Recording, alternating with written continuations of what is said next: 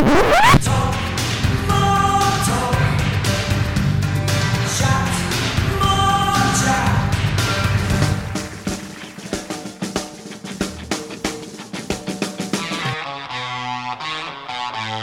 and love, everybody.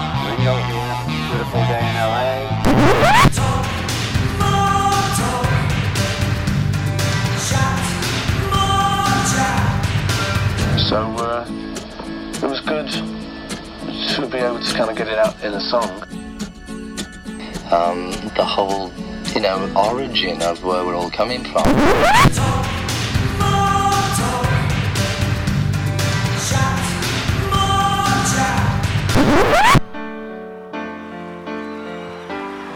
I'm prepared for death because I don't believe in it. I think it's just getting out of one car and getting into another.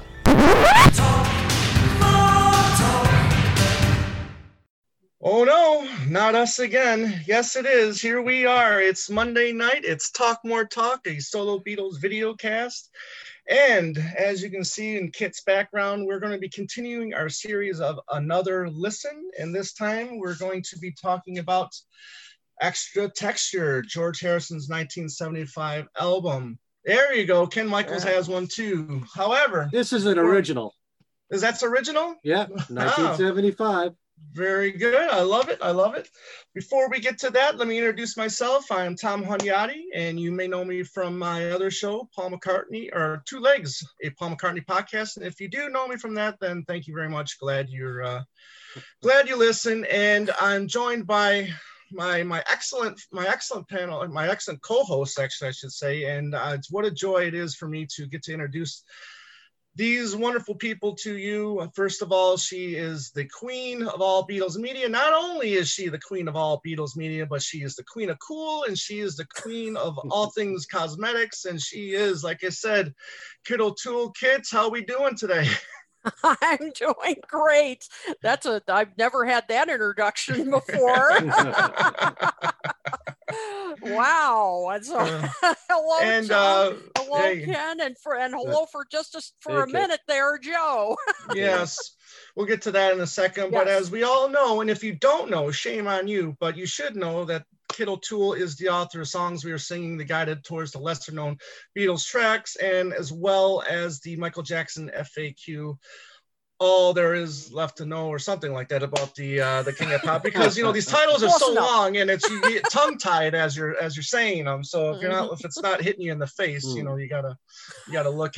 so, but and then my other co-host here, Ken Michaels, you know him from his very popular show, uh, Things We Said Today, which he co-hosts with Allan Kozinn and Darren DeVivo. He's also been on the air for almost 40 years already. Can you believe that? 40 years doing his show, Every Little Thing. Um, started out, uh, what, New Jersey, was it? Uh, On college radio on Long Col- Island and from college there, New Long- Jersey. Yes, okay. And then now it's on WNHU, which unfortunately that right now is on a hold, but he does has his does have a syndicated version of WNHU, or I'm sorry, of every little thing, which you can find just about anywhere on the internet. All you gotta do is just type that in, and I'm sure you've got what uh, over 50 places now you can you can hear. If you want to help me to get to 50. no, I, I'm, I'm at 40 or 41 right now. Wow, ex- um, that's amazing. It just seems like like every month you've got a new uh, home for your show, which is which is a great thing. Oh. Um, as you can see, we, we had Joe Mayo pop up, our good friend Joe Mayo pop up, but unfortunately he's having technical difficulties right now. So if he can come back, we're, we're hoping he can, but for some reason the headset is uh, not working. So No Joe, if you can if you can make it work, Mm. please try to to come back. But like I said, we're going to be doing um we're going to continue our series of another listen with extra texture this this uh, week. But before we get to that, oh, and also with Kit O'Toole, Kit, she's going to have a big announcement later on in the show, so please stick around for that. And uh, but first, uh, Ken, let's as always take it away. Want to hear me play? I'm real Well, excited about Kit's big announcement. You will be too when you hear it. Mm. Anyway, uh, not as much news as we normally have, but very important stuff. Mm. Uh, first of all, regarding McCartney 3, I did hear from my contact at Capitol Universal, and this was not too long after our last show, that there are no plans of issuing a single.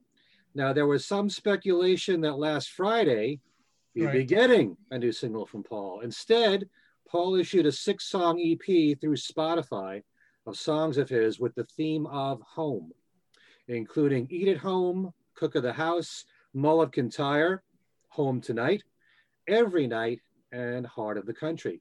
Hmm. McCartney 3, in addition to all the colored vinyl versions, which Tom already owns, and uh, the standard vinyl and CD versions will also be available on cassette. Did you know that? Yes, and it's already ordered. there you go. Why, do am we- I not why- surprised? no need to ask. Apparently, Amazon gave the full track listing prematurely on their site and then took it off. But for those that want to know the names of all 11 songs, and th- they've leaked out also in various articles on the album, they are Long Tailed Winter Bird, Find My Way, Pretty Boys, Women and Wives, Lavatory Lil, Slidin', Deep, Deep Feeling, The Kiss of Venus, Seize the Day, Deep Down, and then I have uh, Winter Bird and When Winter Comes as a medley. All right. I wonder what 11 new the, why, why the secrecy. You know, I mean, we're under a month away. You know, I, I just don't get the, the the whole secrecy about the the the titles of the of the songs. You know, if you can am- announce it, you know, seven eight weeks prior, why can't you give us the the track listing either? You know, I'm with you there. I don't understand it. But all this buildup and no single, but just Right. a lot of talk about it and a lot of articles. a lot of reviews uh, already. Yeah.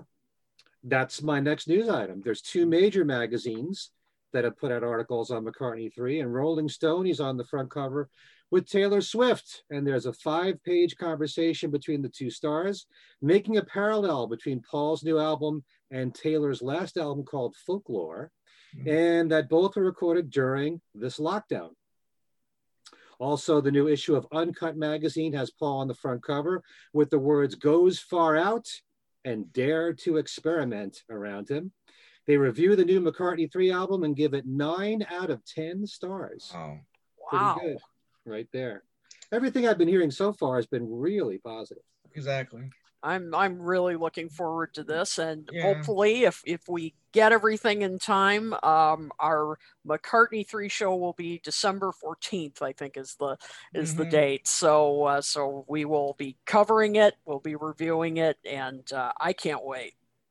So if it comes out the uh, 11th, we'll have three days to get to know it, Yes. which Right. means which means I'll try and listen like 20 times. And There you go. Please do, Because I'll try to as well. yep. We'll just cram it all weekend long. but I, I'm curious to know if if all these reviews that we're getting is part of the marketing strategy, you know, to get people excited about it. Since you know he's really looks like he's not going to do any, you know, TV shows or whatnot, any kind of like Hmm. Zoom, you know, interviews with any of the top late night talk show hosts or whatnot. But we'll see. You could do you can do interviews on any show through Zoom. Yeah, exactly. You, you can do a show here with us. That's true. Yeah. Come on, Paul, Paul. if you're watching right now, We're we'd love for to you. have you on. We'll squeeze you in anytime you want. Right. Yep. Absolutely. Uh, other news on November the 10th, we saw the premiere on YouTube of Paul's animated short for Rupert and the Frog Song, newly remastered now in 4K. It looked absolutely stunning. I watched it when it premiered. I couldn't get over how clear the picture was. Right. Um, it's just so sharp. And also listening to the music, what a fuller sound. I Mm, mean, they did wonders on this. yeah. I, I also, well, wonder if they might do the same thing for the other animated shorts. Be nice. You would hope so. Absolutely. Yeah, why I agree. Uh, when I saw it, uh, the premiere on YouTube, yeah, I, I think years ago I saw, you know, some really bad print, you know, Uh-huh. bootleg of of uh, Rupert and the, and the Frog Song, and and oh my gosh, I mean, this one Yeah. was so nicely restored, clear, um, just just beautifully done. So, uh, and I understand it's not on YouTube anymore. I think that Right. Really? I didn't know. Yeah, it looks like Yeah, they some- took it down. Yeah, somebody told me. Yeah, they took it down. So, uh, you know, hopefully it will be released in in some form uh, in the near future. Because Broad Street Archive box set. There you go. There you go. Put all the animated shorts in there. yeah. You can't forget the other two. They're all Oh, really well done. Oh yeah, Tuesday is excellent. I think, in my opinion, Yeah. I love Tuesday. And Tropic Island Hum. Yeah, Tropic Island is really Yep. good as well. It was really nice that they made a DVD with all three of them. Yeah, I've got it. Yeah, Uh, yeah, it's Yeah. good So stuff. do I. It's really something. If you never saw it before, you know, Paul working with animated shorts, he loves doing that kind of work. hmm Mhm. Um, and they're all extremely, you know, very well put together. Yes, Jeff Dunbar Almost- does a great job with those the, with the animation as well. yeah. And from from what I heard, like every still had to be se- separately done, frame at a time, one frame at a time. It's amazing. Uh, being broadcast on HBO recently is a two-hour plus special for the 2020 inductees for the Rock and Roll Hall of Fame, and Ringo Starr appears introducing T-Rex as a recipient of the award. Uh, in their piece on the story of Marc Bolan and the band that included a few seconds from the documentary Born to Boogie, Hmm. which Ringo directed, in which Ringo drums with Bolan and uh, with Elton John on piano for the song Children of the Revolution. So if it shows again on HBO, be sure to check it out. All right, uh, the Daily Mail has reported that Yoko Ono is stepping back from her work and handing her business interests over to Sean as she has decided to slow down, as she is now at the age of 87. Sean has been appointed the director of eight companies linked to the family and the Beatles, including Apple Corps. Sean has joined uh, the board at Lens Solo, which manages the music rights for some of John's solo output. A spokesman for Yoko says Yoko continues to oversee John's estate, but has drafted in Sean as a director to assist where necessary.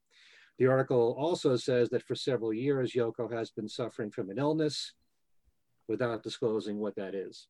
Hmm. We could pretty much see this coming, you know, with Give Me Some Truth and, and Sean's Yeah. involvement with, with that. So, uh, yeah, I'm actually very pleased to hear this news because Mhm.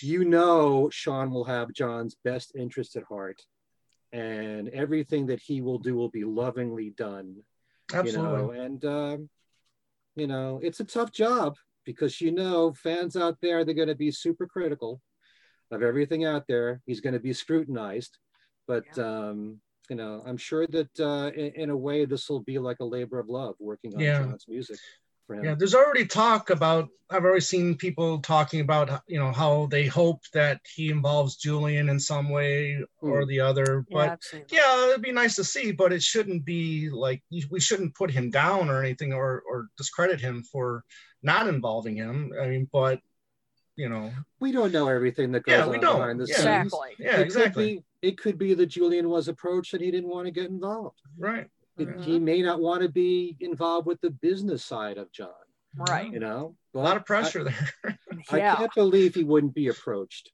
yeah, Right. I mean, Okay. absolutely. And and I think, you know, Sean did a great job with Give Me Some Truth.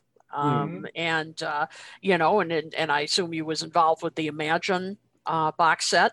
Um, you know, and, and maybe not quite as much as as Give Me Some Truth, but I Uh-huh. assume he, he had his, you know, and so far I think he's been doing a, a great job. Um, Yeah. and so I I think the companies are in very good hands. also you know we do know that that sean and julian are very close oh, absolutely. Yeah. you Yes. know you know they're, they're really tight as brothers and i'm sure that if julian wanted to get involved he Mhm. would have been asked you Yes. know and and he would have he would have uh you know responded in some way Right. so i'm sure he wasn't just cut out of the picture Mhm. All right. Uh, there will be a radio documentary for the 50th anniversary of All Things Must Pass, Mm. airing on BBC Radio 4 this coming Saturday at 8 p.m. Composer Nitin Sawhney. You know Ah, him for the song yes. he worked on with Paul, Oh Yeah. yeah. My Soul. Um, will tell the story of the making of George's most successful album. And the special will include interviews from Olivia Harrison, Michael Palin, Mhm. Jools Holland, biographers Graeme Thomson and Joshua M. Greene, keyboard player Bobby Whitlock, drummer Alan White, and guitarist Dave Mason. Now, it just so happens I found out about this right before the show from our good friend John Bazzini. I posted the link right on our Facebook page for those of you that want to bring up the website so you can stream it this coming Saturday. Again, it's uh, the 21st at 8 p.m. I'm assuming that's British time. Mm. Yeah. All right. Um, the new December issue of Record Collector is out with John Lennon on the front cover. It looks like a photo from him circa the Mind Games time with the heading underneath saying the reassessment of an icon. Hmm. And then finally, we also have the news, which we found out not too long after our last show the New York Fest for Beatle fans being delayed once again. It was going to be in March. We now have a new date uh, for the New York one. It's October 1st through the 3rd. Hmm. Okay. Um, don't know if they're going to do anything virtually in March. We'll have to wait and see if there's any. Yeah, I haven't No? heard anything. I haven't. I haven't heard it either way. But now I think they didn't have a choice. I mean, you know, the vaccines aren't going to be ready by then. Uh, by March, I, I think probably October is the safer way to go. Yeah. And I think they've been knows, doing a really good job with those the virtual fests. I Yeah, think they've been absolutely. pretty good. Yep, been a lot of fun. absolutely. Yeah, There's so much that goes on, even Mhm. when you're there live. yeah. You've got five different rooms, and you know, Mhm. so much of it's going on simultaneously. That's got to be hard to put together Mhm. and coordinate so that everything runs smoothly. Yeah, but sure. uh, you know, takes a lot of work to put that together, just for like the actual fest itself. So, Right. Yep. So that's all the news I have for now. Okay. Great. Alrighty. Um, I did get the uh, the We All Stand Together uh, picture disc in Oh, the in the mail today. Oh, yes. Um, yeah, it came out uh, last week, but I finally got it today. it's been in uh, shipping limbo for the last week, but uh, looks really cool. I like the little uh, the little Manila folder like looking thing it comes in, and uh, open it up like so. Mm-hmm. And, uh, there's the picture disc, as we all know, and then also there's a, uh, um, a little poster there with all the little outtake uh, shots of, of Paul as um, you know Right. getting ready to get the the Rupert the Bear image there Cute. next to him. You know, yeah, and then so we got this, I like this a lot better than the, the plastic case that came in originally back in '84. And uh, That's the one you I have. yeah, Yep. and then exactly, yeah, same here. And then so obviously we got the the picture disc here. It's you know same thing, um, you know back and back and uh, forward there. So uh, played it earlier today. Uh, I don't know if the technology for picture discs have improved over the years, but man, what a beautiful sounding uh, Sure. recording or or master they did with this job. I, I, I Really? it really sounds great. Yeah, uh, we all stand together. Really sounds good. I didn't get a chance to listen to uh, to the other side yet, but the humming version. But um, but yeah, Nice. really really impressive with uh, with the sound quality on here. So Nice. there you go. And the um, the songs are available digitally too. Yeah, that's right.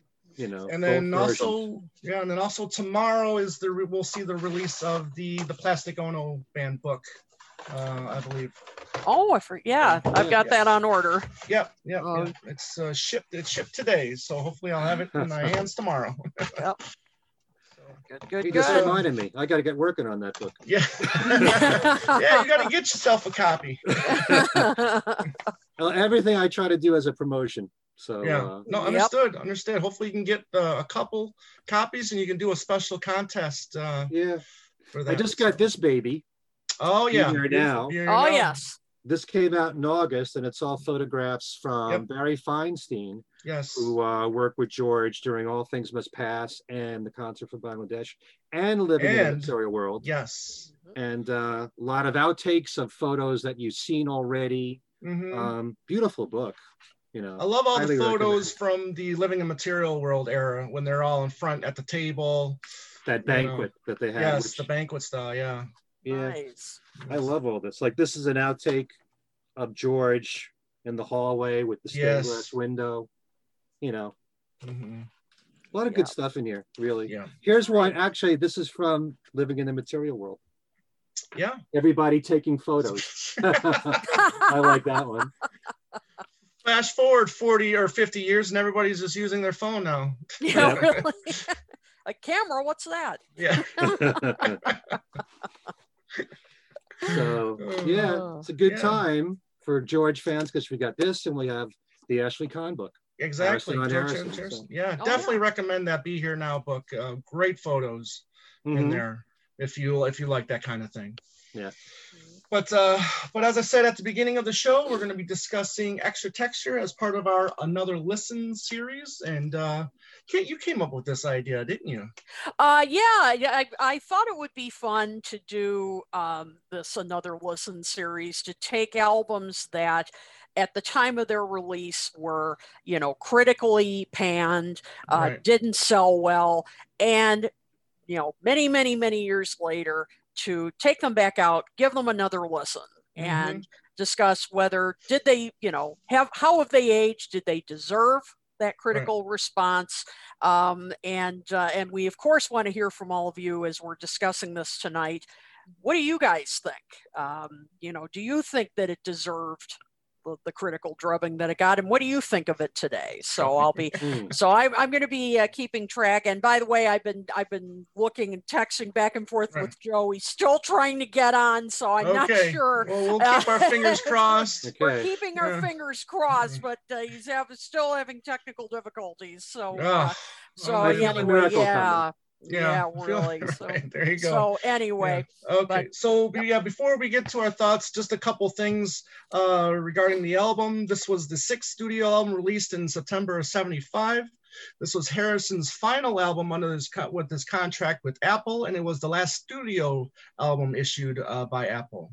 Uh, the, the album features the talents of David Foster, uh, yeah, that David Foster, the Chicago, and uh, you know uh, Whitney Houston, uh, you know, on and on and on. Earth, They- Wind, and yeah. Fire. Yeah, Yep. exactly. Earth, Wind, and Yeah. Fire. Uh, this was before you know he got the ego and uh, you know just his head just exploded with. but uh, but anyways, David Foster, which plays very well. I'll get to that later on. You got the the the talented Keltner. You got Gary Wright, Jesse Ed Davis, Klaus Voormann, Leon Russell, Nicky Hopkins, Jim Horn, Billy Preston, Willie Weeks, and this is just to name a few. There's some other really good names on on here as well. Uh, the LP peaked at number eight on Billboard and number 16 in the UK. Uh, and uh, this this album was certified gold within two months of its release, so not bad. So even though it did get a lot of, uh, it wasn't a critical a critical darling as you if you will, but it did it did sell. I mean, it didn't do. I'm sure it didn't do as well as as uh, George would have liked, but uh, with you know his voice approving over you know his last album Dark Horse and that you know that that tour, that didn't go so well for him because of his because of his voice. But um, it was a definitely return to form with vocal wise for for George on this album. But um, but Ken, since you you know. I was two, so when this album came out, That's no So- excuse. Yeah, I know. well, I blame my parents for being for being Motown junkies, which you know you can't blame them for that. But you know, it's still still great. But they weren't Hey. fans of the solo Beatles. But anyways, um, Ken, what was your? Did you grab this on on day of release? Do you remember? I don't know if it was the first day. It probably was, but it, Hmm. it would have been in the first week, no matter what. Okay, so At you're that aware of its release. Yeah, I mean, by the time of the early 70s, I was aware of new releases as they came out. And I either got them the day of the release or certainly the week of. Okay. You know, 1973 was was the big awakening for me, as you well know, Okay. because of the five solo albums that came out all in one year. That was my big And, uh, awakening too, because I was born. Hey, I say it. you were born in the Right. best year, 1973. You really were. Yeah. But um, you know, I just remember very well as someone who's, you know, a chart guy. Yeah. And I used to listen to American Top 40 with Casey Kasem. And that's when I had a paper out. Ah. and on Sunday mornings, when the show would be on, I'd be delivering papers and I'd have a transistor radio with me, wanting Ah, cool. to see how how well you was doing Mhm. as a single and really rooting for it from week to week. Right. But um, yeah, I remember vividly this album when it came out and playing it to death. Mm. And um, you want me to give an overall? Uh, no, just, it, or just yeah, in a, minute, in a second. In a second, know, yeah. I just just I wanted to know. Oh, go ahead. I definitely love the album initially. Okay. um because i just love george's style of songwriting without Mhm. knowing the whole backstory of everything well certainly aware of the Right. dark horse album and the tour and the Mhm. poor reception that he got reviews for the tour and all that i knew Right. all about that i didn't know how the, that could have affected this album hmm I wouldn't have picked up on it from just listening to them as songs. Right. So Gotcha. uh, yeah, But uh, Kit, when when was the first time you recall um, extra texture? Gosh, well, because yeah, as I was about you know three when this came out, so I I definitely wasn't listening to it when it first uh, came Right. out. Oh, and before I say anything, shout out to Beatle Ed. He is uh, tuning in right now. hey Ed, Runs our show on Yes. uh, fab4radio.com. So big shout out to him. Thank you. Um, yes, yep, he so runs all thank our shows. Yep. Yep, runs all our shows exactly. So Yeah. thank you very much. Um, yeah, I probably listened to this. It was way into. Uh, it was after I got into the Beatles and then started getting into the solo Beatles. So it, it was uh, definitely, you know, way into that. Um, you know, way after I listened to like, um, uh, you know, Cloud Nine, All Things Must Pass. You know, this Mhm. this Mhm. came much later uh, because it was more, you know, more under the radar than uh, some of you know the other George Harrison albums. Right. Um, and uh, and you know, it's it's interesting uh, when uh, I looked up some of the uh, you know critical responses that came out at the time. And by the way, you know, with us, it's you know, Ken, you got to listen to it when it first came out Hmm. um so you got to listen to it just sort of fresh you know we listen to it and right. we also you know read the uh, critical reaction that Mhm. it, that came out so you know probably when i first heard it i also you know my opinion of it was probably a bit colored by right. the critical reaction and i i found the original rolling stone review Ah. that that came out by Dave Marsh, um, and Okay. uh, while he really liked you, you know, he he uh, Mm. he really liked that. But uh, he said, unfortunately, too much of extra texture relies on a continuation of the vague cant and astral pomposity Harrison's been selling since Sergeant Pepper's Within You, Without You. Hmm. That philosophically, he is still unable to move past life is one long mystery, my friend. So read on, read on, the answers at the end.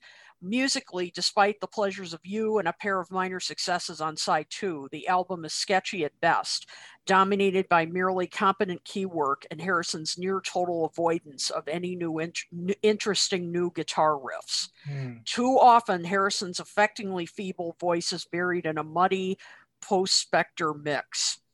And it said, and then ends with finally, we are faced with the fact that Harrison's records are nothing so much as boring.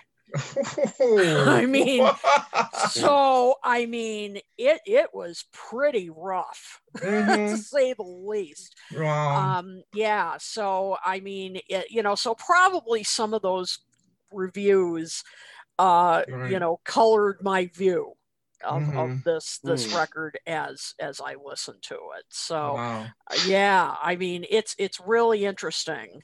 Uh, Hmm. when when you read that and and I think the Dark Horse period I think colored some reviewers uh, Mhm. opinions of this record even before they heard it.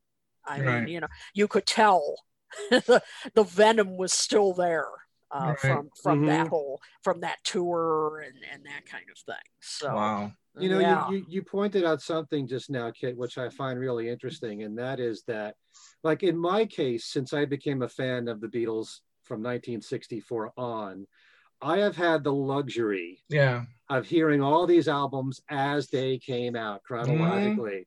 You know, if you're someone that ju- is just a new fan now and you bounce around from Cloud Nine to All Things Must Pass, and then you go to 33 and a third or whatever, you might hear the music differently, Yep. Yeah. you know, and there's no right or wrong Yeah. here. Mhm. But when you hear everything chronologically and you live through it as it was happening, and you were also seeing, in my case, I was witnessing the commercial success, or in some case cases lack of, you Mhm. know, you grew up with it. And Mhm. so Yep. your memory of it, you know, that that also has a strong effect on the way that you look at the music too. Right. So Very Yeah. good point. Yeah because that's the thing yeah i mean I, and i'm sure tom you were the same way that Mm. yeah we tended we listened to them out of order Oh, absolutely. Uh, definitely out of order, especially in my case. I mean, after about two, a, a solid two and a half years of just, you know, discovering and, and listening to nothing but Beatles, I finally started, you know, gravitating towards solo stuff. So I was, yeah, I was getting bits and pieces here and there, like the, you know, the Imagine John Lennon soundtrack from the movie and, you know, greatest hits here, you know, all the best. And then I did get uh, the best of George Harrison, which as we know has you on it. So that was my first um, Mm. introduction to to that song. Mhm. Um, what great fond memory of mine is is the person that you know my uncle who was like the key person in my Beatles story. You know, I got to visit him while he was on base in in Mississippi. Um, you know, I got to visit him for a couple weeks, and then he had extra texture. He played it for me, and I was all excited because I knew you was on that album. So Mm. I was thinking, I was expecting, you know, one thing. You know, he played it for me, and I'll and I'll get to my reaction a little bit in a, a little bit down the line. But um, but yeah, absolutely, Kit. Uh, you know, going from jumping from you know from from a couple John albums and then a George, couple George, you know, some Paul, Mm. you know, and then you know getting blast. I mean, I pretty much just got blast from your past from Ringo. That was the only thing I had at that point in time, because those the Ringo albums were harder to find um, in the late Yeah. '80s, early '90s for some for whatever reason. good point I just don't yeah. know if they went out of print or not. But um, but yeah, Hmm. I you know I had that uh, introduction to it, and it was definitely a, a, a um, was not in chronological chron- chronological order. I Yeah. can tell you that. that's you know, for sure So, but I did I did have you know older relatives that did you know listen to the music and i did like like the critics you know i did have people tell me oh you don't have to worry about that album. Just get, you know get this album get that album. Don't worry about that one. And you know for a while you listen to them and then you know and then you do say screw it i'm going to get it anyways because i want to hear it. You know i'm Right. curious about it and you know and then a lot of times you're pleasantly surprised that you know you're going to find if you don't like the album as a whole you're going to find at least a couple tracks that you can relate to and you know you get your groove on you know and it's mm-hmm. you know there's a couple couple songs on here mm. you know but uh but yeah so but anyways uh ken you know so you get the album you, you coming home you got the paper route i had my pa- i had a paper route too so you know that's how i was getting a lot of my uh beatles tapes and cassettes and and and uh, cds and and and vinyl back in Uh-huh. the day but Right. uh you know you get the album you bring it home and and what happens Oh, I fell in love with the album. Mm. Um, you know, I think when you look back now, because being aware of all of George's solo music, and I love all the albums, all in varying degrees, like like any other artist. But um, initially, I, I just I treasured this album and I played it to death. I loved every song really except his name is legs Hmm.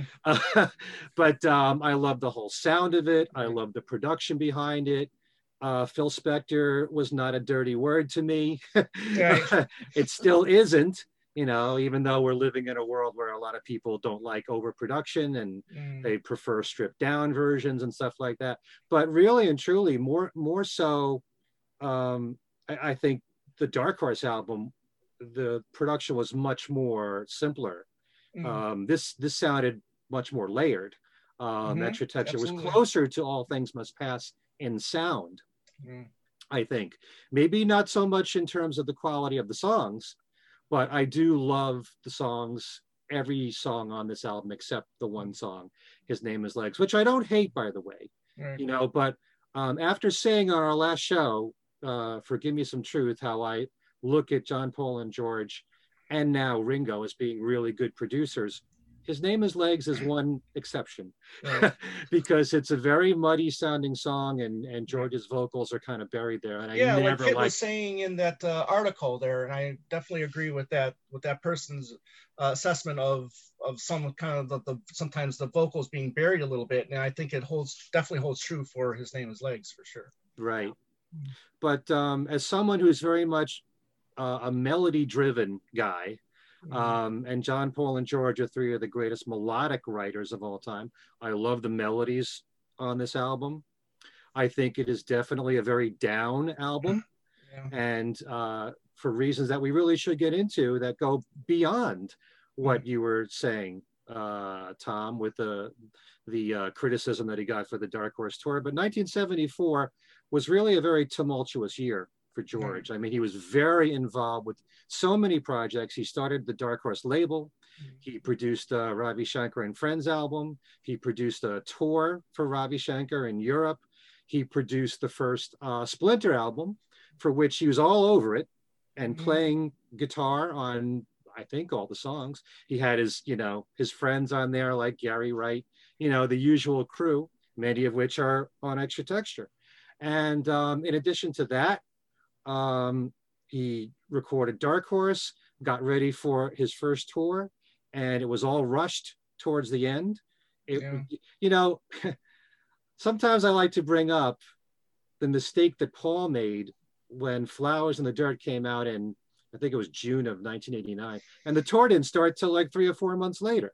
You know, you don't start a tour, you should start it right when the album comes out. In the case of George, it was the exact opposite. Opposite. The tour started first. The album it started in November, the beginning of November, and Dark Mhm. Horse wasn't even in stores until December. Mhm. I mean, that's ridiculous. He lost probably some decent sales from that since he played three songs from Dark Horse live. But um, and he got laryngitis along the way, and that affected his touring. It affected the album Dark Horse on certain songs, and he was blasted for that in Rolling Stone.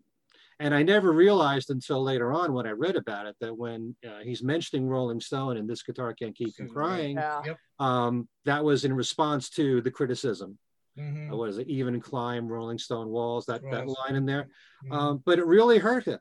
Mhm. And um, in fact, in this the the new interview that I did with Ashley Kahn, um, I wanted to know in his opinion if the criticism that he had from the 74 tour really was something he never recovered from because he never toured again until he he toured Right. with, with Eric Clapton. It's a long time from 1970 74 that was Mhm. 91 Right. and uh, you know eric was a big help because he had a ready-made band for him you know but george had to handle all the business for the tour and by the end of 74 he was exhausted and he was pretty upset with all the reviews that he got for the album and the tour so if you listen to this album you know it's not a- it's not uh he's not happy on this album i mean um That's I love sure. this. I love the song "You." I mean, it's it's a really catchy song. I understand why it was the first single. Could have worked a little bit more on the lyrics. Yeah. you know, you know, I I Yeah. love, Yeah. love- do a little bit more than that. But melodically, I love the song. It's it's really catchy. I love the production behind it, and um, you know, the songs on there are a lot about. Um, understanding people not being judgmental which is what um, the answers at the end is all about Right. you know um, the answers at the end i say this about all solo beatle albums there's always worthwhile tracks on every single one of them even the ones that you might think are among the weakest if i was to put together my top 10 list of george harrison songs from his solo career the answers at the end has got to be in there. I absolutely adore that song. I love what's expressed in it even though it was taken from sir frankie crisp Chris, right? and sayings that were on uh, you know the mansion that he lived in Mhm. Henley on Thames. Um, i love the melody. And, and one thing that i love about this album especially is um, the use of the piano and Yeah. keyboards. It's a very piano driven album. Yeah. And because of the way that it's played, and some songs are very slow, like Great uh, Cloudy Lies, it Mhm. really has, again, a spiritual feel, maybe a gospel feel. Um, I've heard people say it's very soulful, more soulful. Yes. Well, than that's in my notes. Yeah. Yep. Yeah, For in sure. my notes. So, um, but overall, I like, you know, all the songs. I love, love, love, love World of Stone. I Mhm. love the piano on it, you know, how it starts. Uh, whether it's Gary Wright playing on, on, uh, on the album or uh, Leon David Russell, I Foster. know, David Yeah. Foster, who, by the way, we forgot, you know, work with Paul too. Yeah. You're mentioning everybody but Paul. Yeah. so, uh, yeah, but overall, I like the album a lot still Mhm. although George's catalog is so strong, to say that this was among his weaker albums is nothing to be shameful of. Right.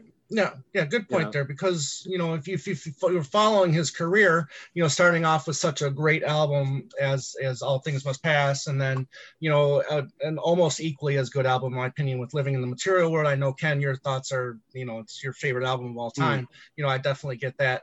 But um, Kit, I mean, you remember hearing this album for the first time? Yep. Um, and Ken, you're gonna you're gonna hate me after this show. I can never hate you. and and other people who are writing in and we're getting right. some wonderful comments here and joe Right. you're in the comments Right. joe said the ghost of george harrison is preventing him from airing his opinions on this album so joe you better you better back me up here yeah. Why um, couldn't that happen on Press to Play?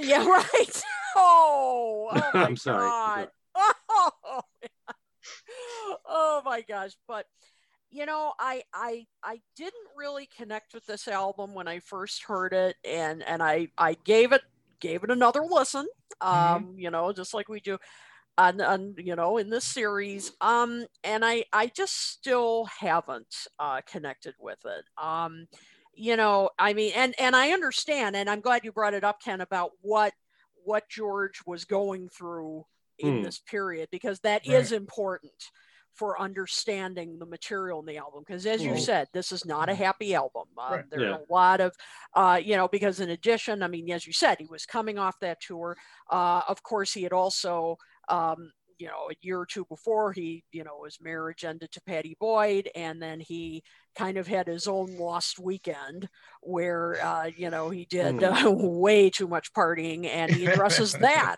he Right. addresses that on this album which and that song i think is actually one of the most inter- interesting Oh, tracks it's, it's definitely a highlight. Yeah, I think I know on which one this you're talking album. about. Yeah. yeah exactly and i will probably be getting to specific songs in just a minute Mhm. but but um you know so he was definitely going through uh, and he mentioned uh, you know as i was researching for tonight uh, he mentioned that in, in different interviews that this Yes. was a, i mean he was in a depression when he Mhm. recorded this album and you can tell I mean, you definitely can tell by the lyrics.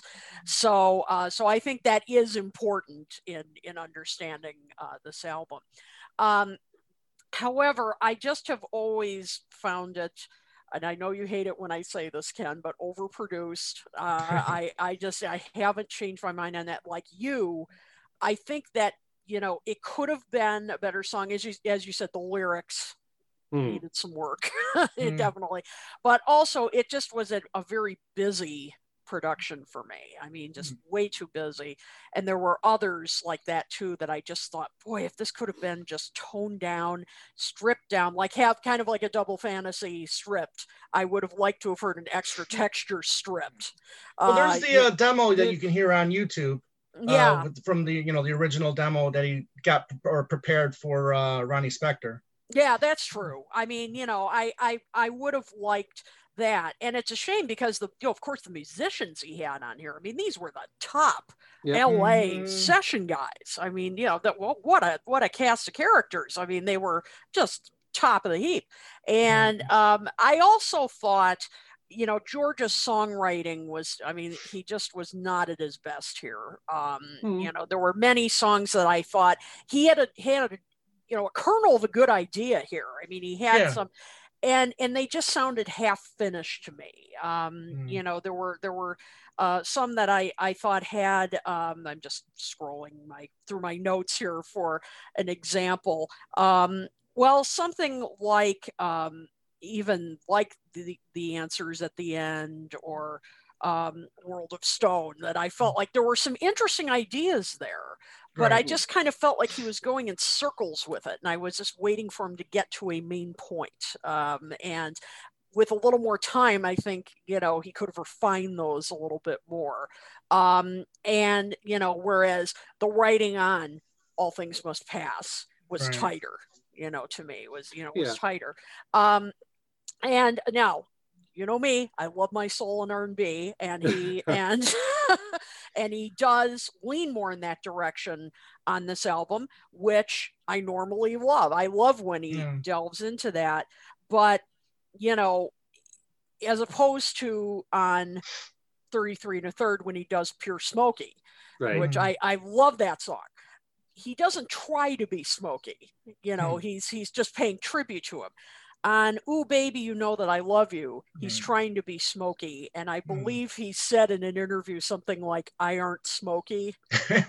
And he's right. No, no, no. That was in um, um, the, the outtake of While My Guitar Gently Weeps. Oh, right? that's right. That's yeah, right. yeah, yeah. That's right. I knew he said that somewhere. and y- he's correct. Uh, he, and, uh, I still love the sound of his voice on. Yeah, I, I mean, it just doesn't, you know, it doesn't work. But Pure Smokey works Mm. because Mm. it's still a soulful song, but he's not trying to be him. I mean, you know, he he sings his appreciation for him. So, I mean, there are now there are a couple of songs I do like. So don't worry, I'm not going to completely trash this. right. There are a couple I do like.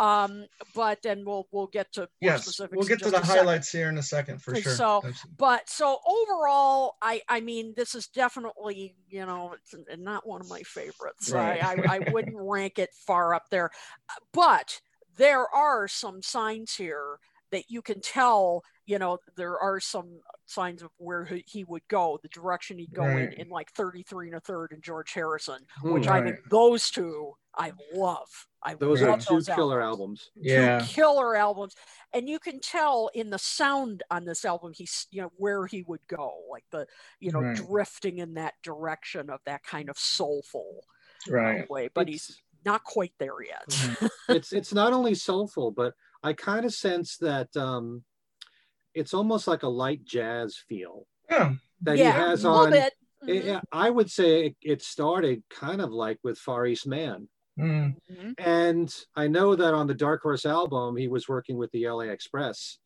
And maybe that was an influence, even though they're not on that song. But Mhm. um, that really, really light jazz feel, I think, was also captured on Ooh Baby and then later on uh, Right. Pure Smokey or Learning How to Love You or those songs. Mhm. Mm. You know, I think it's kind of started in that, you know, mid 70s time. Right. So I think Oh, that was an evolution Yeah. there.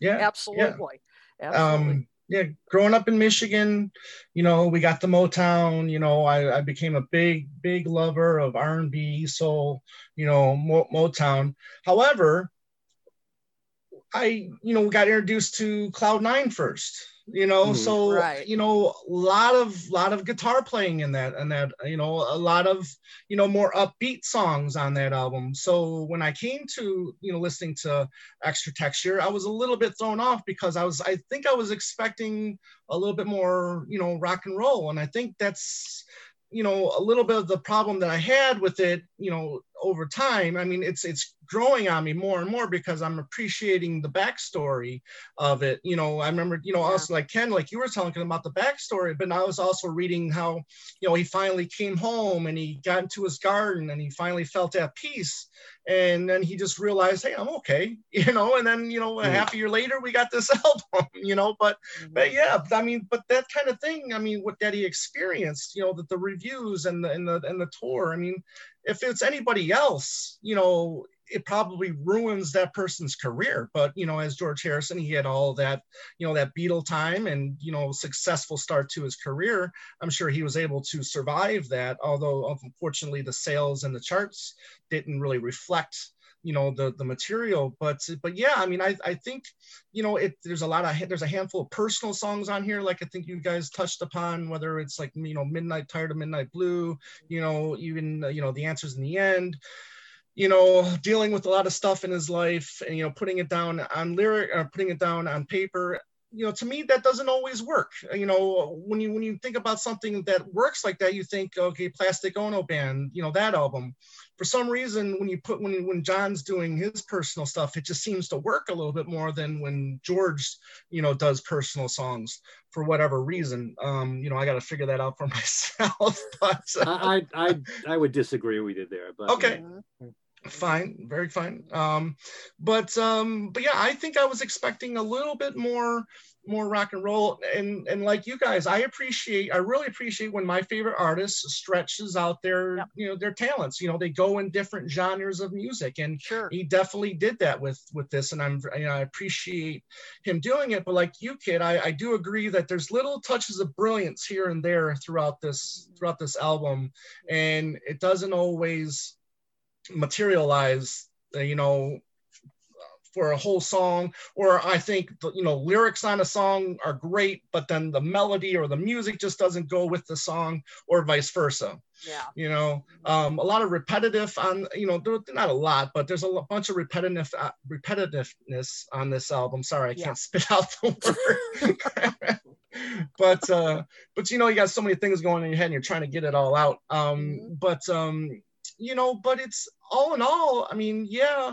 it's it's not his best album but i i don't think it's you know lousy. I don't think it's his worst album but um but there is some there's some decent stuff on it and we'll talk about it now for highlights. So kit you know let's talk about highlights of the on the album. What what uh, stands out for you I've always liked um, this guitar can't keep from crying. Um, I've I've always liked that one, and uh, I like both uh, the version on this album, and uh, I also like the Platinum Weird version that, oh that yeah came the, out some time ago. track that's on the uh the cd here Exactly. And in fact, the platinum weird version is is sort of a good example of what I'm talking about, more of a stripped down version Mm. uh, that I would have liked to have heard for the rest of the album. I know that one was recorded many years later. I know that. right But but um but I but that's kind of what I'm talking about of, of yes, that's what I want. I want, you know, you know, little little less production. But I I like I I always like when when George records uh it wri- writes and and records um some of his more you know kind of bitter ang- angry Hmm. songs but this one isn't quite as angry uh, i mean Hmm. it is angry but it's not quite as bitter as Mm, uh, perhaps as not guilty or something like that. I mean, this one, you know, you can tell he was, uh, as, as you said, Ken, he was, you know, truly hurt uh, by Hmm. that Dark Horse uh, tour experience, and and you can tell, um, you know, by these lyrics um, that even though you know he sings about, you know, found myself out on a limb, but I'm happier than I've ever been yeah, yeah. uh, learn to get up when I fall, can even climb rolling stone walls. Hmm. Um, but this guitar can't keep from crying. I mean, he's he's you know, and and I I think um, you know, sort of saying I'm still human. Right Um, you know, which I think is a is a good. And and I think um, you know, some uh I, I think it was uh maybe in that Rolling Stone review, I'm not sure, said, well, it was kind of self-pitying and and uh you know, well, I mean, maybe, but I, I think though that, um, as I said, I, I, I like that, that it did show he was human and, um, and you know, he said in I Me Mine, in fact, I pulled out that book. Um, you know, he said it was sort of a sequel to While My Guitar Gently Weeps, but uh, he said if people keep on, on, on at you long enough, the chances are you will become depressed. We must struggle, even though we are all rats and valueless, and try to become better human beings. So this song came out. Um, so, uh, you know, I like the chord changes on it. Um, and I just like this among the other songs because also I think the arrangement's a little tighter than, than um, the other tracks on Mhm. here. Uh, so yeah, this has always been, and the piano on here too. Uh, love the the um, you know the piano. Um, so I think this is one of the the better you know tracks, and I've just always liked this one. And and I've heard some people put it down, and and I've always been a defender. I think it's it's um, you know it's well written, and um, you know it's it's just one that has always stuck with me. Uh, and the other Hmm. one that I I like is is we've referred to it already. Uh, Tired of Midnight Blue. right. Um, you know, that's one of the more interesting ones because we've already talked about what he was going through. Well, he finally gives you a good idea of where he was when he was going through his own version of the Lost Weekend. Right. mean, when he was in LA, um, you know, doing too much partying, and uh, and he, you know, and I think he's referring to Olivia here because, of course, during this time he was also, uh, you know, falling in love with Olivia, um, Hmm. and uh, he really uh, gives you an idea. I mean, uh, he was, pre- you know, pretty. I mean, he doesn't spell out exactly what he saw, but you can only imagine. It says, I don't know where I'd been, but I know what I'd seen. Made me Mm. chill right to the bone. Made me wish that I'd stayed home Stayed with home you. alone, Right. And then this minor key change, uh, and then tired of Midnight Blue. And you're just like, I don't know what he saw, but it, was, it was not good. He was a Beatle. I'm sure he saw a lot of things. bet he did. I, I mean, you can only imagine what he saw, and and I like the you know how it starts out and almost when it's like the sun came into view and almost this jaunty kind of tone, Mm. and then it takes a sharp left turn. Mhm. right. Um, you know, so it's it's more. Um, you know, like I just think, okay, this is more of a George Harrison Yeah. Composition like I'm used to. Um, also, great p- uh, piano I, from I believe Leon Russell on, on Yeah. I this believe one. it's on that one. Yep. Yep, we, uh, yeah, of course, incredible. I think this is a little less overproduced uh, than some of the other tracks. Um, and uh, and yeah, he mentioned in I Me Mine, I'd been to a Los Angeles club, ended up in the back room with a lot of gray-haired naughty people, and I was depressed by what I saw going on there. I think I'd be too. So. Uh, so i that was another highlight for me i thought you know okay this is better better songwriting you know a little bit more like george harrison's you know what he's capable of you know and uh, and a bit more of a, a window you, you know into what he was going through at, Right. at the time so uh, so those are my two highlights um, Okay. of, of the album Okay.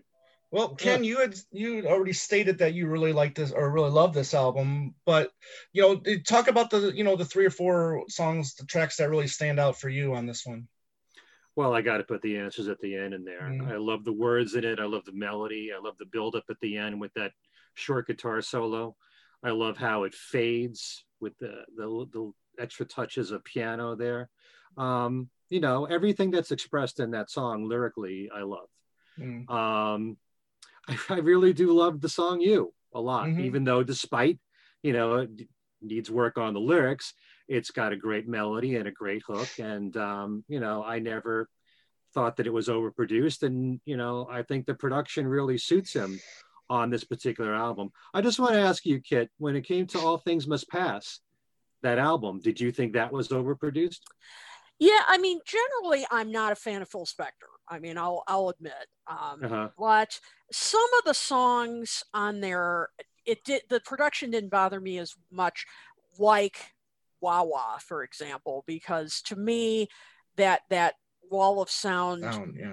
you know enhanced the song because it it made it, it gave it such a big sound Mhm. and and for that song it didn't bother me because it it uh I'm trying to trying to think of how to how to describe it. Um, it it just gave it more more power and anger, which which that song called for. yeah. Um, and my sweet lord, of course, being this this huge, you know, sing kind of sing along, um, spiritual moment. Um, you know, so I shouldn't say like there's never a moment where a bit more production isn't needed. I mean, it's you know, as long as Yeah. long as it's used for a purpose, it's okay. Mhm. You know, but for something like you, I just felt that it, wasn't necessary for me. I mean, I just kind of thought that could have been pared down, made it a little more, you know, of a Motown kind of sound almost, and Mhm. it didn't need just everything thrown at you Mm. you know that at once i mean that's how it came off to me that if it, it had just been pared down that could have been e- a stronger song It could just very well be that since I'm so used to all things must pass and the production that was on it, I was used to that sound anyway. And I think it really worked for George. You know, um, it, it wouldn't apply. I, I think a brilliant thing about All Things Must Pass is that when you're dealing with the quieter songs like a Beware of Darkness or, a, you know, if not for you, then you don't have that huge wall of sound. But for Mhm. something that sounds like it belongs in a cathedral, yeah you know, and you right. got all the echo and everything, that's where that's where I think it works. So yeah you know, I'm so used to that sound from George from All Things Must Pass, um, so that it, like I said, Extra Texture kind of reminds me production wise a bit of of uh, All Things Must Pass in that regard. I do love World of Stone a lot. Um, I like the lyrics in there. I will agree with you, Kit, that that um, George could have worked harder on the lyrics on some of the songs. Uh, not that the lyrics are bad, but he could have done more of them. He repeats certain lyrics over Yeah. and over. Yes. Mhm. Um, World of Stone is one of those songs. I like what he's saying, but I wish he'd say more Exactly. kind of thing, you Yeah. know. But but melodically and structurally, I think the melodies work with every all of his lyrics anyway. Mm. So um, yeah, World of Stone would be in there. I would say Tired of Midnight Blue, but I also really love Gray Cloudy Lies a lot. It's Mm. I, I have I don't know what it is about George and really slow plodding songs. They seem to work in a very spiritual way. Just like Be Here Now is. You can't find much slower songs than Be Here Now. And I Mhm. love uh, the way the whole arrangement is of um, Gray Cloudy Lies. Sounds like a really sad song. I don't mind depressing songs. George is ace at doing that kind of thing. I love how it hangs in the end, you know, and uh, there's no clean ending. It just kind of fades and it's like in suspension at the very end of that song. Yeah. So, um, yeah. And by the way, I'm not a big fan necessarily of um, follow-up songs like "This Guitar Can't Keep from Crying." I actually like the song, but I don't like Right. to have to to use a previous song. Right. You know, it's kind of like Right. using the Beatles there. Mhm. Although I still do like the song, and and I love to death "Here Comes the Moon." So Right. then, so discount what I just said, but uh, you know. but overall, you know, most of this album I like I like a lot. And um like I, I, I had mentioned before, um, I love that that light jazz feel that George is developing. And I Mhm. like Ooh Baby a lot for that reason. Gotcha. But yeah. Cool. Yeah, excellent. You know, the the bits that I love on this album, I get really excited about, and I, and that's what makes me, you know, get excited um, when I do listen to this album. I mean, when I am in the mood for George Harrison, uh, un- unfortunately, this album isn't screaming at me, playing me, but you know, when I when I do you know play songs from it the bits that i do really love i get really excited about and yeah you is i think is a really good pop song. And you know i love the use of horns. You know when we hear that that demo from from 70 you know you don't get the horns in that demo. So i like the the addition uh, of the horns in there. Um you know the answers in the end. I mean here's a song where yeah you've got uh, the writings from some from, from sir frankie crisp but you know the also the the message you know don't be so hard on the ones that you love. You know it's a it's a great message. Um, it's, Hmm. This is like a, we're an instance where you know a good message, you know, may, becomes a good song. It doesn't always work that way. I'll, uh, you know, give peace a chance. I don't, you know, good message, but not a great song. Um, and um, you know, it's just like on there, you know, don't wait to tell somebody you love them. You know, it's, it's like right up there with with with that. You know, for me, um, I love the, you know, piano and string arrangement from David Foster is, is really good on that song, and and you know, and the guitar work on there is, is really good um, you know, you can't not talk about this guitar, you know, this guitar. Um, you know, we've already talked about the, you know, why the song was written. My biggest part of it is, you know, it's a personal song for George. Why bring in Jesse Ed Davis? You play all the guitar parts for it, you know. but then Yeah. again, then I'm thinking, okay, if this is a sequel to While My Guitar Gently Weeps, then it makes sense because he brought Eric Clapton in to play guitar on that, Hmm. you know. So, so it is what it is. But there's great guitar playing from both people on on, uh, on that song, and I appreciate what what Jesse Davis brought to to that song. Uh, I do enjoy Ooh Baby. Um, it's very very soulful. I do like the soulfulness on, on this on this record. Um, you know, can't stop thinking about you. Um, you know, I think you sometimes you get into a rut where you you know with these repetitive songs like you know Don't Let Me Wait Too Long, Ding Dong Ding Dong. You know, it's very repetitive, but it's sometimes a lyric can just move you or have a special meaning. I mean, the song is not necessarily great, but can't stop thinking about you. You know, I used to travel a lot. you know, and I used to play that song a lot, you know, because it's, Mm. you know, it helps me think of my wife, you know. So I that that that, that song has a special place in my heart. You know, I I, I love what he's saying there, and you know, I love Nicky Hopkins, you know, piano playing in that. Yeah. Um, oh, there was one other thing I wanted to say. I can't remember which song it was, but uh, was it? Oh, the answer's in the end. I think it was the, um, you know, he brings back the lyric, "Isn't it a pity?" in there, and I think that's really moving. And I think the a lot of the arrangement Yeah. was was inspired by Nina Simone's uh, version of "Isn't It a Pity." So I need to go back and, wait. and what's that? Where did you hear that? Uh, I read it. Okay, I don't, Yeah. I don't know where. You remember where? That's Yeah. interesting. I didn't know that. But you know. yeah um and then um i think it was uh in the the spicer book. I, I need to go find uh go back and and and go to that. And then you know obviously tired of midnight blue. I mean that is i think the standout track on this album. Um you know and i love the different arrangements throughout the song the tempos throughout the the song. I think that's really Hmm.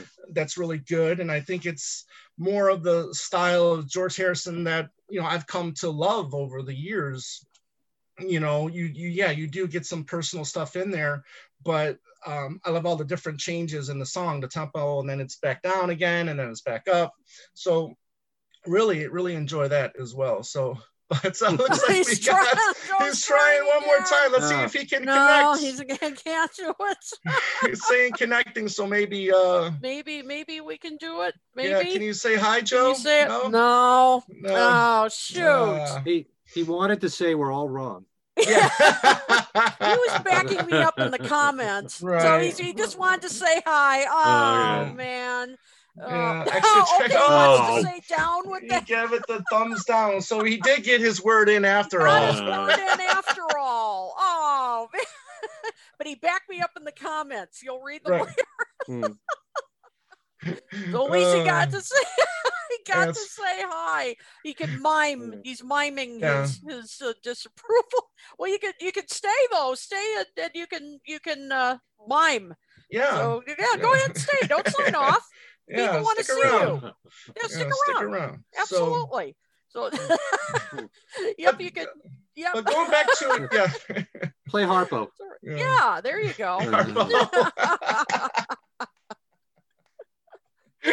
oh, very man. good. So, Oh, but Kit, God. I mean, you've listened to it a couple times, I, I would imagine before, before we uh, did the show. I mean, did your mood change about it over? Did you did you like any songs differently, or maybe a little bit more? Were any growers for you on this album? Yeah, I mean, I I would say, well, I'll, I'll say this. You know, what you mentioned, uh, you were just mentioning Nicky Hopkins a minute ago, Mm-hmm. and uh, I got to also shout out to uh, Klaus Voormann. I thought his bass Oh, playing on here yeah. was terrific. Mhm. On like, can't stop thinking about you. Right. Um, I I really thought, uh, you know, he he's really, you know, he's one of those players. He's not flashy, but uh, but he really, you know, Mhm. not o- well not just gets the job done but i mean he but just particularly i just thought on this album uh he just did some really good you know kind of funky uh bass playing here i i just uh, was very impressed Mm. um but but overall i would say um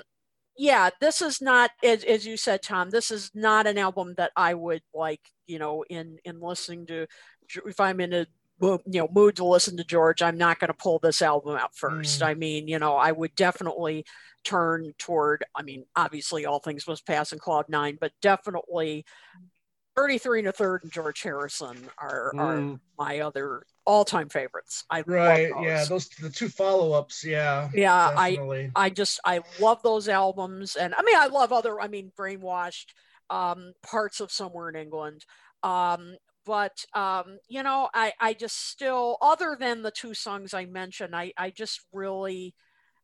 You know, I, I just still haven't really connected to the album and the mix, even though um, the remastering that has been done Mm. uh, since this album, I think it was what somebody and and I think it was Mark P mentioned like 2014 or Right. Yeah. uh, yeah Yeah. that Mhm. that's a, an improvement definite improvement um because when it first came out i i thought it the first mix i heard was probably the original and that was pretty muddy and and his vocals were really buried and that 2014 version is much improved Yeah. but um but i you know still I don't know. Um, it's it's just not. Another 20 years, maybe. Maybe another 20 years. Maybe another 20 years. We'll get It's back to you. Yeah, it's a still You not an know. album. Not one of my favorites. Yeah, Not one of my favorites. got you. Ken, Yep. what would you like to add about this album? Well, first of all, I would play this album anytime. I think that George Harrison's solo albums, from All Things Must Pass Through Brainwash, go from very good to great.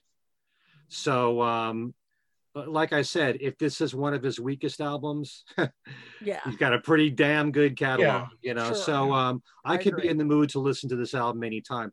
You know, we did a show, I think it was a year ago, all dedicated to George, Yeah. and we made we made the point that George's music is all over the place mhm. musically. There are songs of his that are very spiritual. There are songs that are very serious. There are songs that are silly. You know, I can love uh, something as serious as, um, you know, so much of his spiritual stuff, The Light That Has Lighted the World and Who Can See It, right alongside this song, you know, making Mhm. fun of the My Sweet Lord lawsuit and stuff like that Yeah. is very commercial, George, like All Things Must Pass and Cloud 9 Right. There's less commercial. I like the whole mix of it all. And I do like depressing music. And, uh, you know, Are you a Leonard Cohen fan then? Are you a Leonard Cohen fan? I have to study him a bit more. I don't know Yeah. his music as well. Yeah, But, okay. um, you know, at any given time, I could be in the mood for listening to extra texture. Mhm. You know, I, I just love the whole sound of it. And like I said, every song except his name is legs. So Yeah. that's not, uh, that's not so bad right there. No, not at all. I mean, yeah, absolutely. An artist that can stretch their wings like that and then just, you know, go into different genres very easily, like like George can. I think Paul can go into different genres, you know, very easily. Like it's like a snap, you know, snap of the finger. I, I do. I will say, I believe it came out in '75. I, though I think uh, we should mention the pirate song. Oh, yeah. Um, There you go. you know That's so you know we can add that Absolutely. to i don't know if it was recorded during the same time or not uh, for the rutland uh, for the tv show but um but I- again you know like you were saying ken you know he can he can be funny he can be serious he can be Yep. down he can be happy you know we've got all kinds of moods from from george harrison and you know this album's no exception right there And I and I got to say about his name is legs. I agree. I'm I'm not a, a fan of that song either. I Mm. mean, because it's basically like one big inside joke, you know, Right. essentially. And then, yeah, in, in order to hear Larry, you got to have headphones on. Exactly, Really and to get a really sense of turn what it up. Yeah, Yeah. and really get a sense of what he's saying, and what Yeah. he is saying Yeah, is kind of comical. You know, especially when he's talking about the com- couple get, taking them to their seat and saying when the artist comes on, don't scream, and, he, and he's referring to the guy, say don't scream. I mean, really. But the backing track, I mean, the Yeah. band is Yeah. great.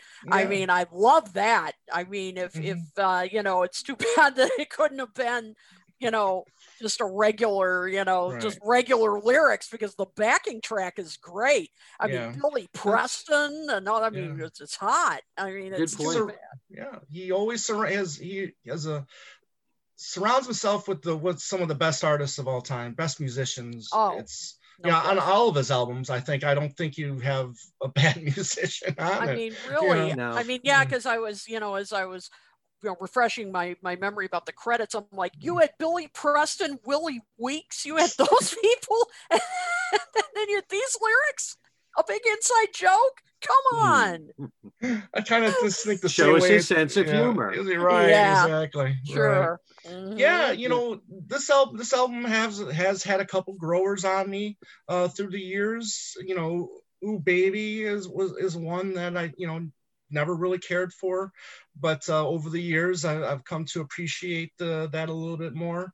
Um, you know, you mentioned Gray Cloudy Skies, uh, Ken. I, again, it's you know, Lies. Yeah, thank you. It's you know, again, I don't think it's his best work, but there's bits and pieces in there that do work, and and and it's and it's not bad for sure. So, you But know, at the same time, you yeah. know, who else writes songs like these? Right, right. You you name anybody else that's written a song like Great Cloudy Lies. Nobody Mhm. nobody has written a song like that that sounds like that, that's produced like that, right, that could be moving like that right. for a song i- in that style. Also, we we failed to mention um, the song "You" is really an old song Yeah, because it Yeah. dates Yes. back to uh, 70. um, 71, I've heard. Yeah, uh, early 71 because uh, George had planned on making uh, several recording several songs with Ronnie Spector, which he did. Mhm. Um, I'm not sure if they were going to make an album, but they were they they had recorded something like five songs with Ronnie Spector, so it dates back to that. And it's also interesting that George has done this many times, bringing back old songs and Yeah. and putting them into his new albums, whether it's Not Guilty or uh, Woman Don't You Cry for Me, yeah. Yeah. yeah, Beautiful Girl. Yeah. You know, sometimes he fills up his albums with older songs. He he revisits old songs that he hadn't released yet or maybe hadn't finished yet. So this is no different. There's a lot of songs on Extra Texture that are not brand new. Mhm. They were that he had written like a year or two before it. Right. Right. His name Yeah. is Legs was around, I think it was right before the Dark Horse tour. All right. Yeah. Uh, yes, um, you're right. And Gray Cloudy Lies, I think, was like two Mhm. years old. Mhm. So um, you, you, once you hear that this was the last studio album for Apple, it was kind of like, let's get this over with. Right. So he was he was picking up, you know, some songs from the past to just try to try to finish this off. But I still think that it is a very good album Mhm. overall. I'm very pleased with it. I'm never disappointed with any of, of George's albums, really. Even the ones that I think are his weakest are still very good. Yeah. Okay. All right. Fair enough. Well, uh, if anybody doesn't have anything else to add about extra texture, I think we'll close the book on uh, on this uh, uh, episode of another listen.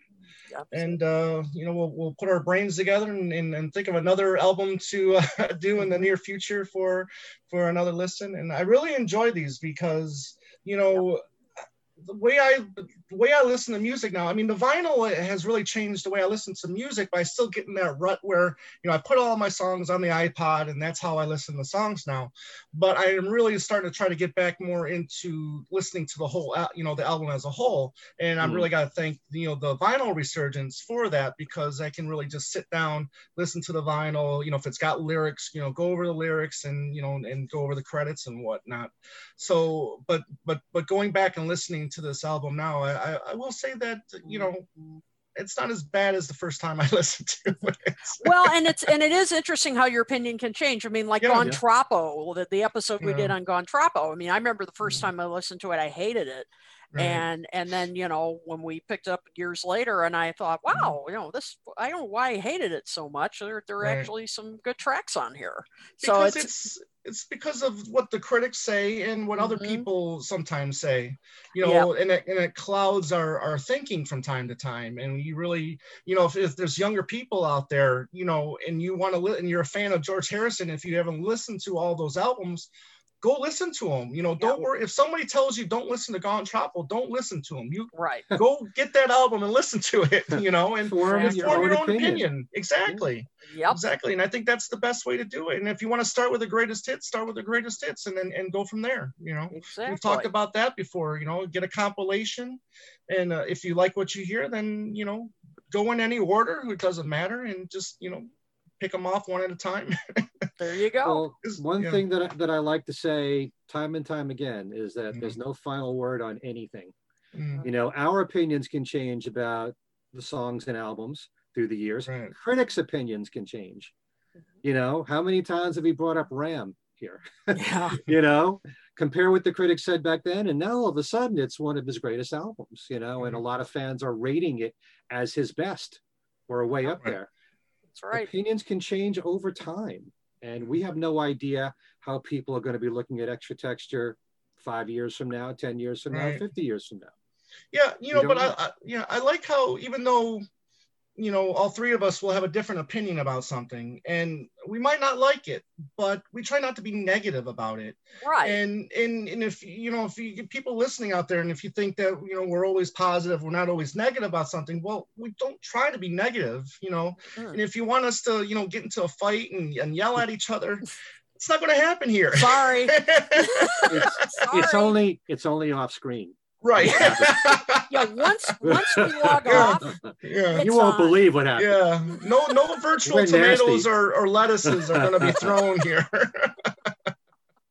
but anyways kit was there any comments that uh that you wanted to maybe uh, bring up Uh, well, first of all, and I, I apologize, the comment uh, scrolled way up, but uh, so I, I can't uh, find who said it, but uh, uh, one of our great viewers said that they really enjoy these and other listens. So, Mm, uh, so thank, Thank you, you. and we Yeah. will definitely uh, be doing more of these. So, uh, Mhm. so don't worry. Um, a number of people have been listing uh, their favorites. Uh, can't Okay. stop thinking about you. Mm. Uh, let's see. Uh, Tony DeMeo said loves Leon Russell. Me too. Um, uh, uh, Gray uh, Cloudy Lies. Somebody mentioned that uh, that was another favorite of theirs. Um, yeah, a number of people have, have been mentioning their their personal favorites. So when uh, Right. you know when we will go through these comments after the show, and Right. and uh, and we'll um, definitely be uh, yes. Maria Lynn said I was kind of surprised how much I liked Gray, uh, Gray Cloudy Lies. Mhm. Oh, great. Uh, cool. Good. Yep. So uh, so yeah, a number of people are are listing. Uh, yes, and Maria also added that uh, she loves how eclectic um, George Harrison is, agreeing with what you were saying, Ken, Mhm. which is uh, very true. And you know, Um, critics don't pick up on that. They don't mhm. realize how eclectic George Harrison's music is. I mean, think Yep. about stuff like Breath Away from Heaven, you know, all the the Yeah. Oriental stuff. He never gets credit for that. Mm, Mhm. What Yep. about the other stuff in Shanghai Surprise, Hottest Gong Right. in Town, all that? yeah. Oh, yeah. Big, come on, you know. Yep, exactly. Um, and uh, let's see what else. Um, oh, Mark P said I like the mostly eaten apple on the record. Oh, you know what? Yeah, I'm glad you brought that up. I'm so glad. I, I forgot to write that down Yeah, because I did. That was- Here, I'll get the CD part out because you can probably see it better on the on the CD. But good. point. I'm glad you brought that up, Mark P, because I wanted to, to show that, Yes. and and hopefully you can see Yeah, that there. there but it is. it's it's so fitting, you know, because this this was the end of Apple. and we- And so know, and we, George. we really didn't talk about that, and yeah, and that's the comedy of George, you know Hmm. this would have been a great thing to bring up while we were doing that show you know talking about you know the hu- george harrison's humor you know Mhm. Yep. so yeah. You know, that's one of the things I loved about Apple Records is that depending upon which album you bought, you could have mhm, had a green apple. Green you, apple, You could have had a red apple, like on Let It Be. right Imagine was was white. It was it was the apple Yeah. sliced, right? I Mhm. think. Yeah. But uh, you know, they could play around with that so much, and I love the Right. fact that they did that. Unbelievable. yeah Yep. it's uh imagine there's actually a uh, a white yeah white apple Oh yeah, Yeah. that's right. That's right. Mhm. Uh, let's see. Carl Her- Carl Hernandez said George's voice it was kind of buried on uh, uh, All Things Must Pass as well. Yeah, in the original Hmm. mix, he was kind of uh, buried on uh, some of the tracks. I I thought as well. Mm. Um, yeah, that's yeah. I I that kind of bothers me as well. And and uh, yeah, he said the acoustic demos of All Things Must Oh. Pass. Um, you know, were better in in that way. That's uh, that's true. Mhm. Uh, Tony. Do you think uh, I, that- would, I wouldn't oh, say I'm sorry. it was, Go I wouldn't Yeah, say but- that, but yeah but do you think that's an intentional thing That, that What? is uh, those that vocals were sometimes buried. yeah those vocals were buried i mean was that intentional do you think he had confidence with his his, his vocals you know I for don't certain know. songs I don't know. That's a good question. Uh, I I mean, I've never. George had the final say on everything. Yeah. Yeah. And in most cases, I don't think his vocals were buried, but there are certain instances like "Awaiting on You All" kind of Mhm. bothers me in the chorus, where you're Mhm. hearing a whole bunch of people all singing right by chanting Yeah. the names of the Lord and all that, and you Mhm. can't really single out George, right Yeah. you know. Mhm. But uh, that's where it kind of buries me. But when there's lead vocals, I don't really think of his vocals being buried there. Yeah, I've, I'm just trying to remember. I, I don't recall ever hearing because, of course, you hear all the time about how much John hated his voice and and you Uh-huh. how they distort it. But I don't recall ever, you know, reading about George hating his voice and wanting it No, distorted, no. buried, and yeah, I don't I don't remember reading anything like Hmm. that. Um, Okay. So you know All that's right. interesting. So yeah. So um, But I Yeah. love those demos. I do love those Mm. demos. Yeah, but they I wouldn't are. say I wouldn't say they're that they're better than the finished product with Phil Spector. Because part of the reason why that record sold is because of Phil Spector's production. And he Yep. deserves a lot of credit for that. And people Yeah. don't want to give him credit. mhm. You know, I Yeah. mean, they're great songs, and the Mhm. songs are more important to me than the production. But part of the appeal of All Things Must Pass was the sound of that record. I Mhm. mean, the way My Sweet Lord was produced, what a great record for radio. Oh my Mhm. God. You got to give them credit, you know, where it's due. And uh, I'm not denying I love the acoustic demos. It's a whole other world. Yeah. It's what a contrast between that and you know Phil Yeah, Spector production. Sure. sure. But um, you know, all things must pass. I wouldn't touch production wise. That's me. Great. Okay. Well, we'll get to we'll do the round table of what's going on in our worlds right now. And and Kit, why don't we start with you? And you can also give the Talk More Talk uh, info as well, please. All right. Well, I'll do that first uh, so I don't forget. You can, uh, of course, reach us at uh, by email at uh, talkmoresolotalk at gmail.com. Uh, you can also, um, of course, uh, we're on Twitter. You can reach us there, uh, Talk More Talk One, the number one. Uh, we also have a website, uh, talkmoretalk.com. Um, of course, where you are right now, uh, you can uh, find us on Facebook. Uh, we also, uh, as I'm sure you all know, we have a YouTube channel, and Right. uh, please head over there and subscribe. Yes. Um, you know, all our videos are up there, all these episodes, and uh, and also I think a couple of episodes uh, you may not have seen some uh, that you know perhaps you missed some mini episodes, things like that. So Hmm. uh, so please subscribe and Yeah, uh, we you'll- uh, we just passed 800 subscribers on our YouTube channel, so thank Yes. you very Thank much you for all. everybody that has subscribed. So. Yes, indeed. Thank you very much, and and so please uh, pass on the word. Tell uh, tell your friends. Uh, as always, tell your friends, tell your enemies, tell everybody you know, um, and uh, and also, of course, for those who prefer the audio version, um, we are on virtually any any platform you can think of, uh, wherever you prefer to get your podcasts. Um, so, as Tom mentioned earlier, I have uh, an announcement that Yes. just uh, just came out today. I am so excited. Um, next January, I'm going to be teaching an online course uh, through Monmouth University. Ah, Uh, yep, and it is uh, going to be um, three nights, and it's the history of Motown. We mm. kind Wow. of referred a little bit to Motown tonight, Yes. so uh, so, So extra texture will be part of the uh, be part of the class the classes, right? Then. you you Yeah. bet. Uh, Make sure you cover Ringo's version of Where Did Our Love Go? yeah, Right. there you go. I'll let you you betcha.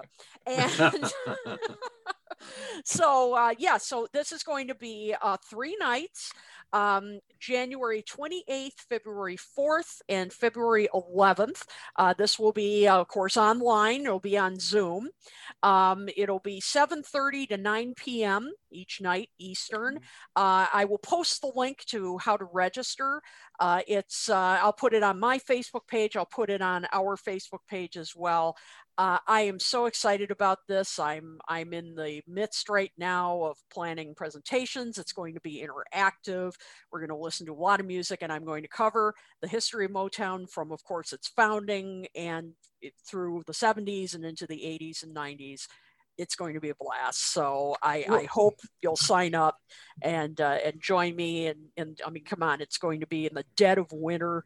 It's going to be a What else is there dreary to do? time. Will, will, Come will, on. will there be a final exam that everybody will have to take if they? Uh... See, that's the best part. No exams. You don't even have to take exams.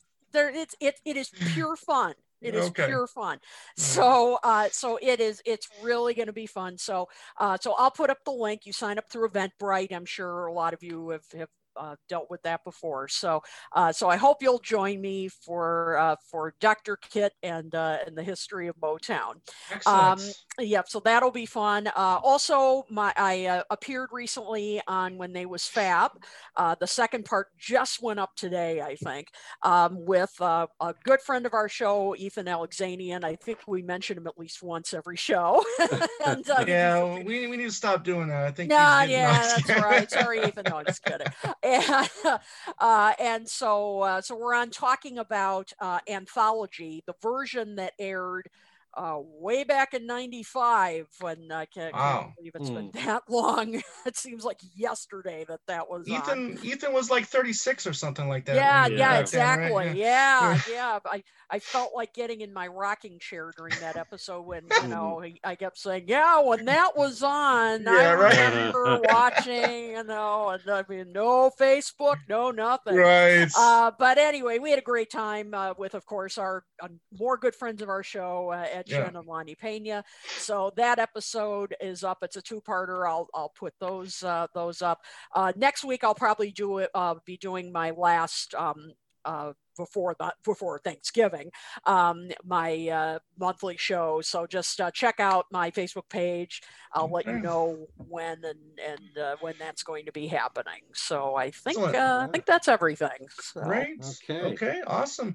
Well, before I talk about two legs, I do want to talk about since since Joe Mayo's not here, uh, please go if you if you're not familiar with Joe Mayo's YouTube channel, go to Mean Mr. Mayo on YouTube. Uh, check out his channel. He does a lot of Beatles uh, uh, shows, a lot of solo Beatles shows. He does a lot of um, uh, album finds, CD finds. He's a big collector of, of all things uh, music, whether it's vinyl, uh, cassettes, CD, reel to reel, eight tracks, you know, whatever it is. 78. 78 you know. he does a lot of he'll do tracks. some he'll do some rants uh, videos from time to time which Comedy. are a lot of fun. Right yeah. He just started doing a new series where he's ranking the the songs on Yes. on each beatles album. So he just did uh, one on abbey road so you can check that out. And he's getting really close to 10,000 subscribers. So if you guys haven't yet please head over to mean mr mayo and subscribe to his uh, channel. I think he is going to be doing a 10,000 subscribers contest once he reaches 10,000 subscribers. So, so check that out. Um, so for two legs, uh, we're again we're a weekly show now. We've been having a lot of great guests. We uh, speaking of Ethan, we just had uh, we just recorded a show with him uh, last night. We're gonna we're talking about the 2013 album New, uh, Paul McCartney's new album. That'll be posted this coming weekend. Uh, last week we had author Adrian Allen on talking about his uh, new book called Wings Live, which just you know it's it's exactly what it is. Wings Live. He talks about all the the Wings tours throughout the 70s. And the week before that, I mean, oh my God, what a pleasure it was to talk to drummer or musician Dave Mattacks, who has just drummed with, I mean, he's performed with some of the most amazing artists, you know, of all time, whether it's Elton John, uh, you know, Fairport Convention, you know, on and on XTC. And then, you know, he, he drums and did some tracks with George Harrison, which we, we, we touched upon, uh, Blood from a Clone and then Dream Away. He talks about that. He talks about, you know, working with George, which was a lot of fun. And then obviously the work he did with McCartney. He talks about uh, going to Montserrat. He talks about um, George Martin's wife, Judy, bringing him breakfast and coffee in bed, you know? Whoa. yeah yeah uh, so george martin invited him to stay you know his at his place you know he said eh, don't go don't hang out with those animals you know come on he already had a little bit of a of a he, he knew martin from a from sessions from years before so a lot of great stories uh, a lot of great knowledge working with paul he, he talks about uh the uh the david foster sessions of what he remembers from that you know there and i think it was 85 when when he did that. I think he talks about we got married um which i think is the Hmm. only song he remembers uh playing on. But yeah great great stories. You can uh, email us at two legs podcast at gmail.com we as well have a website called two legs uh two legs podcast.com you know twitter instagram facebook two legs podcast. And uh yeah check us out. We also have the youtube channel uh two legs a paul mccartney podcast. Our subscriber count has been really rising on that one too. So if you haven't please check that out and subscribe. And whew, man. Um, and we're all excited for mccartney 3 and you know let's you know we're less than a month away. And ken michaels take it away Yes, my countdown clock is running right now yeah for McCartney 3. It's just like when Free as a Bird was going to, yeah you know, premiere Yeah. on television. yeah But I feel lazy compared to Tom right now. I tell you. I'm, I'm four shows behind on two legs right now. yeah I did yeah, watch I uh, the- Owen Lynn, really Yeah. good guest that you oh it's had on great there. yeah, Yeah. thank you You know, did a lot of talk about Eric Stewart, Stewart, 10cc, and working with Paul. Mhm. Anyway, I was talking about um, Ashley Kahn earlier yeah um, on things we said today. My other podcast, we did a really nice interview with him. I did one privately for my new YouTube channel, which is Ken Michaels Radio. yes And now I'm proud to say I have copies to give away Ah, of Ashley Kahn's new book. It's called George Harrison on George Harrison. Interviews and encounters, and it's basically transcriptions of so many interviews that George gave from 1962 all the way through the end of his life. So you can win that uh, win that book on my website, which is kenmichaelsradio.com. it gets it gets confusing. The website is kenmichaelsradio.com. The Right. YouTube page is just Ken Michaels Radio. Okay. Speaking of the YouTube page, I am hoping, fingers crossed, that I'll be interviewing Mark Hudson this week. Mm, And uh, we'll be talking about the new Joey Molland album. And I just Excellent. interviewed Joey for the Mhm. YouTube uh, channel. His new album's called Be True to Yourself. So we'll talk about that album. I'll try to mix in conversation about Ringo as best as I can. And he also uh, produced a really fine album that uh, was a Harry Nilsson album called Lost and Found, which came out uh, several months ago. It was um, pretty much the last songs that Harry worked on, which uh, Mark Hudson produced um, with a lot of great people on it, including Harry's son, Kiefo Mm. Nilsson, is on there. So uh, we'll probably get to talking about that. Uh, things we said today, we've had trouble getting a session together. We're probably going to do one early next week, and uh, good chance that we'll be talking about the 50th anniversary of All Things Must Pass. Mm, Do some kind of tribute for George. Right. Um, so look out for that. Every little thing. There's a page on my website which lists all the radio stations that run the show. Every little thing. Uh, and the broadcast times and links to their website so you can stream the show if you never heard the show before. It's basically Beatles, solo Beatles, anything the Beatles ever touched can be uh, played within an hour. Thematic sets, interviews, very interesting show. Hits, deep cuts, sometimes even his name is Legs will be in the show. You never Yeah, know. I remember uh, requesting it. Yes, and I played it for you. That was on the live show though. Yes, that's true. So uh, again, uh, like Tom said, if you can subscribe to our channel for Talk More Talk, my YouTube channel for Ken Michaels Radio, the YouTube channel for things we said today, me, Mr. Mayo's, Mm. uh, that pretty much covers everything. And if you want to email me directly, my address is everylittlething at att.net. Great.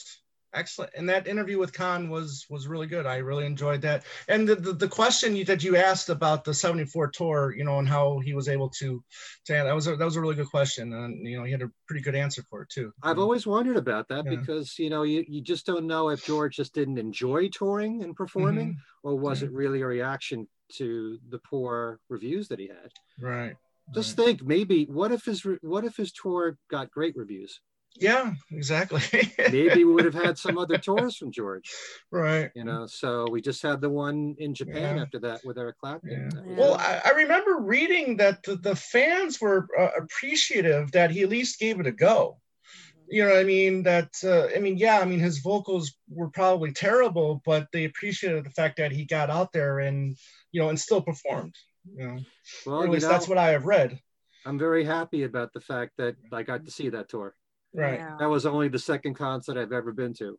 Mm, So, and I could Wow. barely hear George at times, yeah. Yeah. but I was still glad to be there. Billy Preston was like the life of the show. Yeah. Oh, wow. Oh, you can tell from any video that's out there that Yeah. he's out there having a good time for sure. Yeah, and he did get a lot of flack for doing "In My Life" and changing the words. Changing around. lyrics. Yeah. Yeah. In my life, I love God more. Oh dear. You know, Yeah. so that's another thing that the critics were pretty tough on him about. Mm. Yeah. So, Yeah. All right. Well, thank Hey. you. Thank you all for joining us. Thanks, uh, Kit O'Toole, Ken Michaels. I'm Tom Onyati. And Joe, if you're out there, you know, we'll, we'll be talking to you soon. Yes. And, you know, everybody out there, you know, as I always like to say, you know, Ringo song at the end uh, wake up, meathead. Don't pretend that you are dead. everybody out there, take care. And uh, we will see you in two weeks. yes, peace and love. Peace and Peace and love. That is all.